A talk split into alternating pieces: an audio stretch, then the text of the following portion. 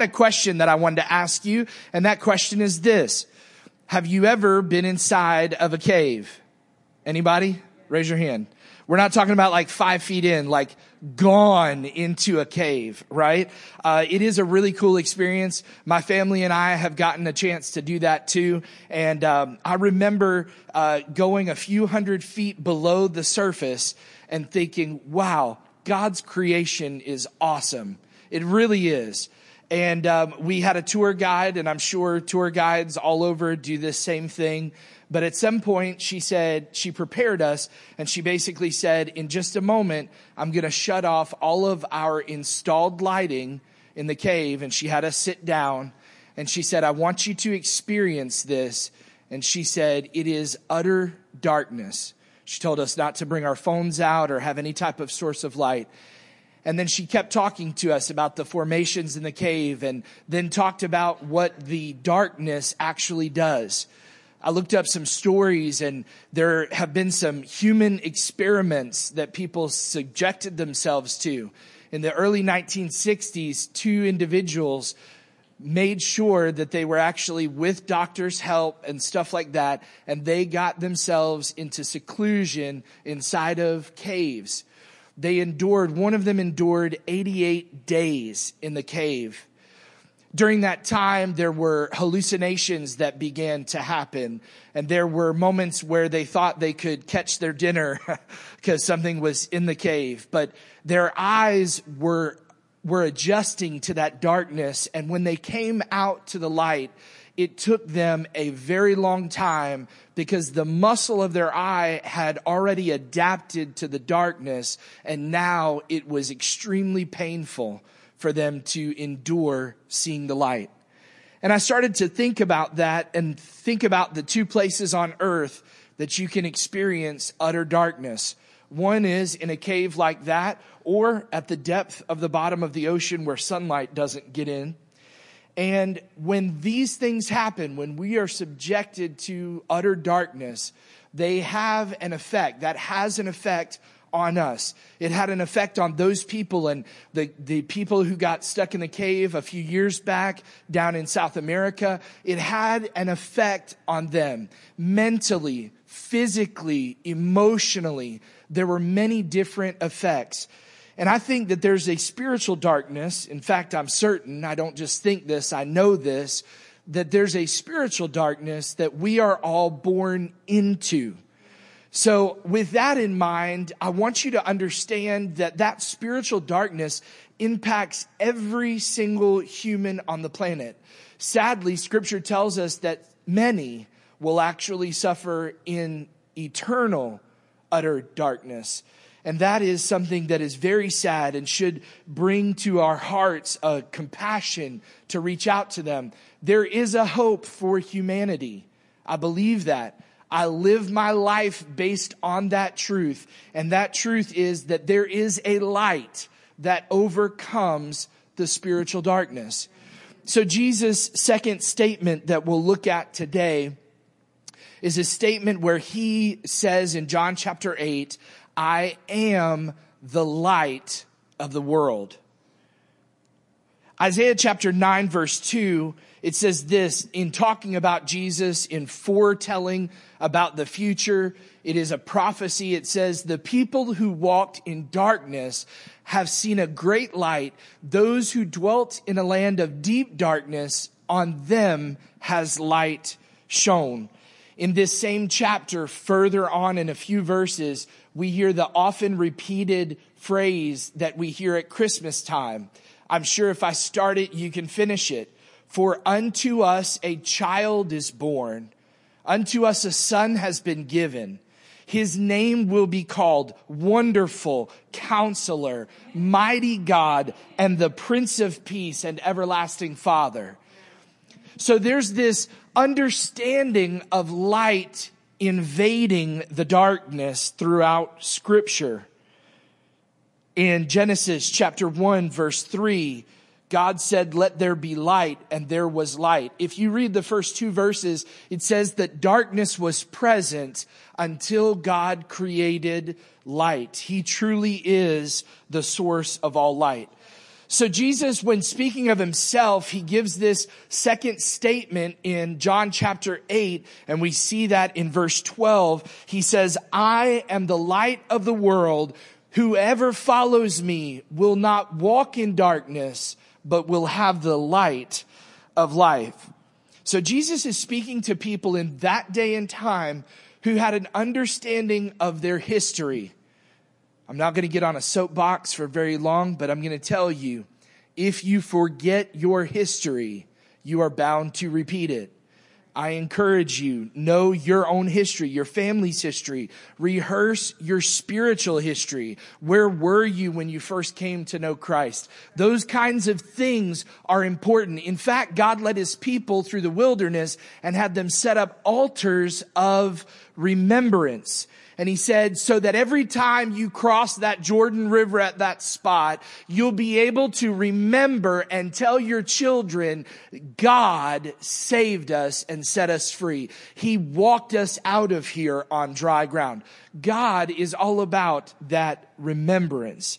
And so those people during Jesus' day were well versed in their history. So when he professes to be the light of the world, he's saying something that's significant to them because they knew that he was describing himself as deity or as God, as God himself. Go with me to Exodus chapter 13 verse 21. We'll have the verse on the screen.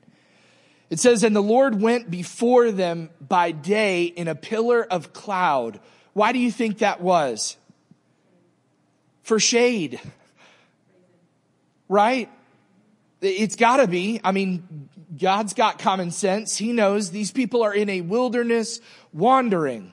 And then what do they need at night but a fire to lead them? It says, and by night in a pillar of fire to give them light that they might travel by day and by night. This is hundreds probably of thousands of people traveling through the wilderness.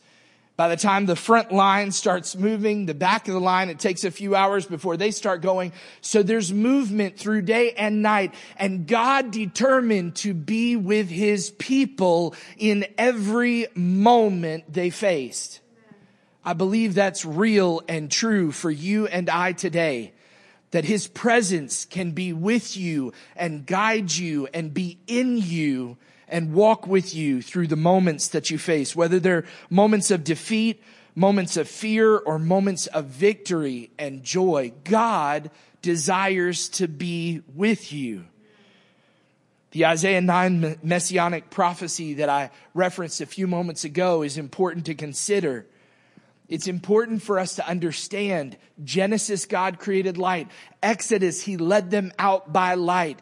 Isaiah is prophesying and says, one day there will be a child born who will be the light. And then in John chapter 8, we look at verse 12 through 20. We're going to read this passage through and talk about the significance of light, Jesus being the light of the world. Look at what verse 12 says. It says, Again, Jesus spoke to them saying, I am the light of the world. Whoever follows me will not walk in darkness, but will have the light of life. So the Pharisees said to him, You are bearing witness about yourself. Your testimony is not true. Think about this for just a moment. You can say what you want to about yourself but others around you will tell what's true, right? And so the Pharisees are trying to catch Jesus in this and say, you know, so what you say that you're the light of the world? Who else is going to stand and testify about this? Verse 14, Jesus answered, even if I do bear witness about myself, my testimony is true, for I know where I came from and where I am going, but you do not know where I come from or where I am going. Look at me for just a moment. Jesus is helping them to see how blind they really are because of the darkness that they're living in. Verse 15, you judge according to the flesh and I judge no one. Yet even if I do judge, my judgment is true, for it is not I alone who judge, but I and the Father who sent me. I don't have time to break down this whole thing, but if you're interested, please understand this. Jesus Christ is the judge of all the earth. You need to do a little deeper study when he's talking to them. He's saying, I don't judge by appearance, but you are. Verse 17, it says, in your law, it's written that the testimony of two people is true.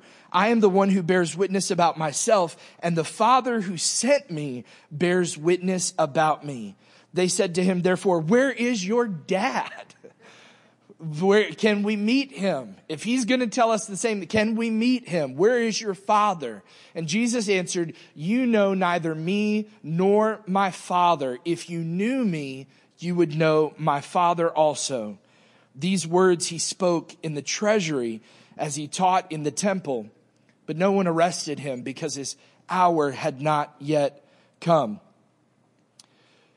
Notice Jesus was in Jerusalem. He's actually in the temple. He's actually at the place where they would have given their offerings. It would be like him standing back by our offering box back there and starting to preach or share these words with them. So this is really important for us to understand because Jesus is in Jerusalem for a reason. The Bible says that Jesus' ministry kind of was uh, a traveling ministry, if you will. He went from city or town to town, went from place to place. But at these times, he would go into Jerusalem and it was for a special moment. John chapter 7 tells us it was the feast of booths, or some would call it tabernacles. The Jewish word or the Hebrew word is Sukkot. And what that was, was it was a festival that celebrated the end of the harvest. But check this out. It also celebrated the people's exodus from Egypt when they had to live in temporary shelters. So on the heels of that celebration, Jesus is saying, I am the light of the world. He's the light that we should be led by. It's that direct context that he claims to be the light of the world. Right before his statement of being the light of the world, there's a very interesting passage that has left many people, probably every person who's ever, ever read it, in awe. And that is the moment of the woman caught in adultery. Jesus then says to her, I don't condemn you, but go and sin no more after all of her accusers leave. And then Jesus is going to tell them, I don't judge on appearance like you are judging. I am judging something deeper. I'm judging it in the heart. I'm the light of the world. So I want to go through three qualities of light that are physical qualities of light, but they connect with this theme of Jesus being the light of the world as well. The first is this. It is that light, simple, guides our path. How many of you have ever stubbed your toe in the middle of the night? right? It hurts. It hurts worse, I, f- I feel like, because, you know, you're like, oh, I should have had my phone or a flashlight or a night light on. It really hurts. Um, I thought that we graduated from stepping on Legos as parents, but uh, this morning, as I was getting ready, I stepped on the back of an earring that was on the floor in the bathroom. Oh, Heavenly Father, help me.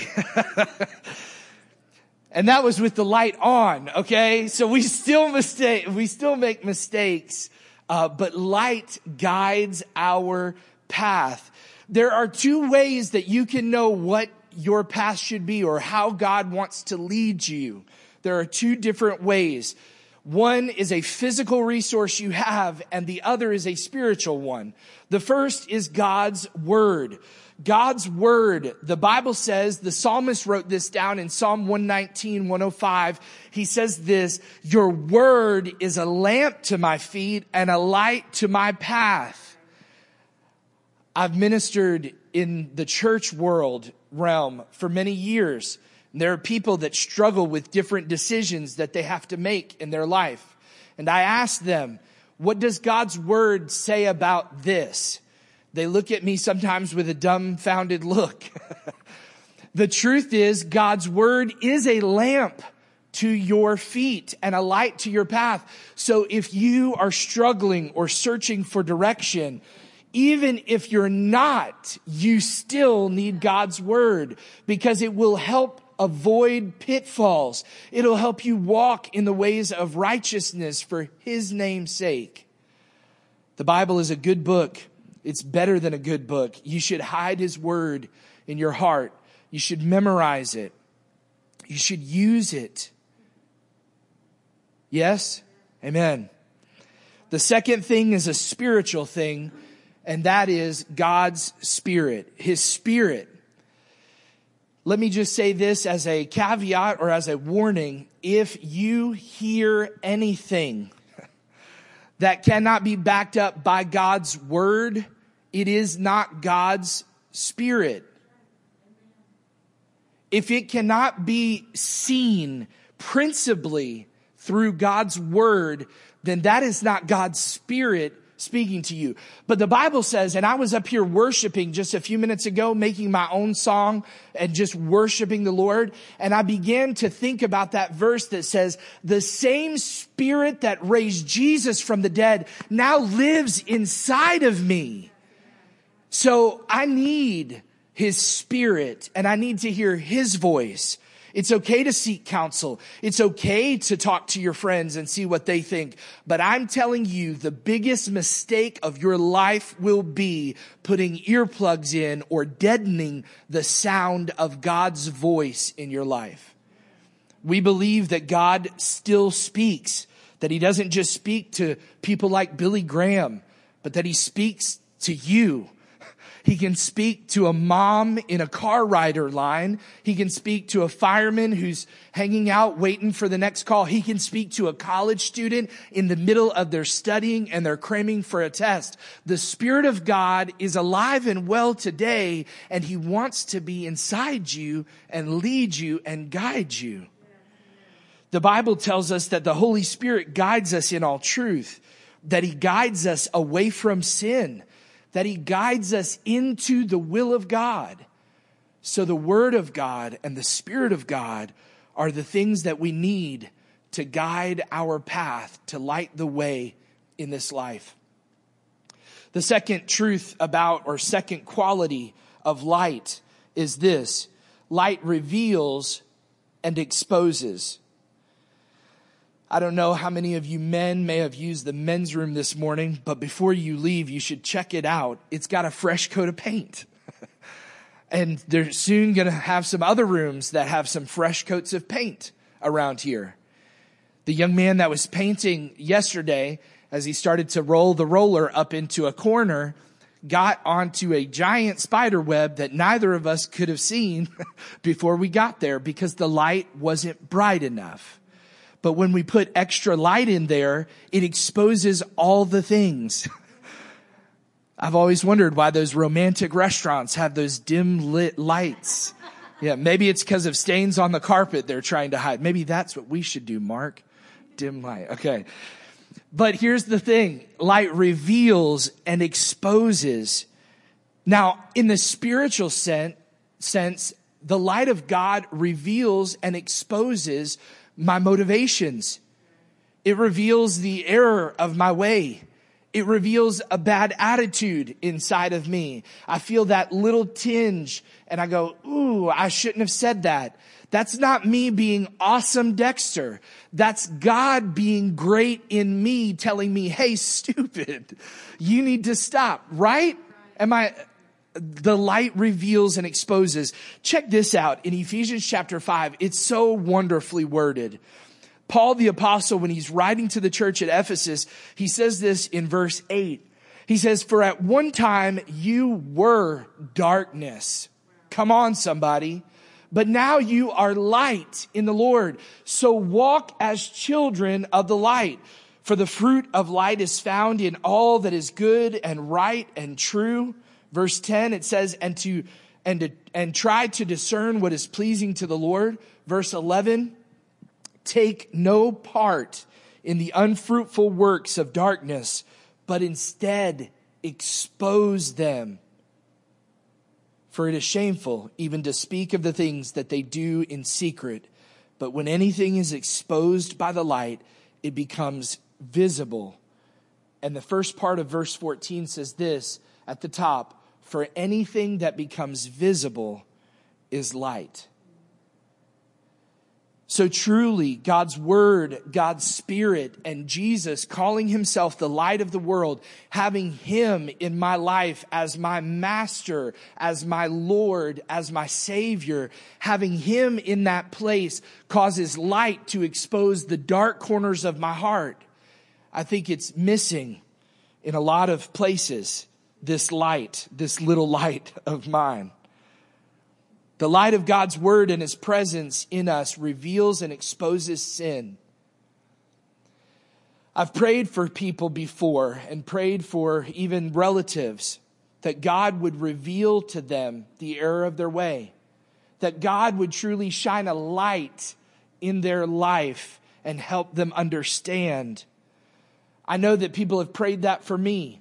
And I truly believe that the light of God is good. And I'll use a reference that we'll all understand in these days. It's sanitizing. This light is cleaning. It's got a cleaning aspect to it because it can, it can prevent me from continuing in a bad habit. It can help me to stop treating people in a poor way or in a bad way. It can help me have a better, attitude. God's light. And as things in my heart and my life and my mind are exposed to God's light, they can be changed by His Spirit. He doesn't just shine a light in order to make fun or to poke fun or to make you feel bad. He causes that thing to come to light so that in partnership with Him, you can actually experience change. Remember what we say all the time. God is a miracle worker, but He is not a magician. He doesn't just wave a wand and make it all go away. He wants your partnership with Him. Amen? And the third thing is this light impacts the environment. I find this really interesting. It's the only statement out of the seven statements that Jesus says, I am, and fills in the blank. It's the only statement that he makes that he also says of you and I.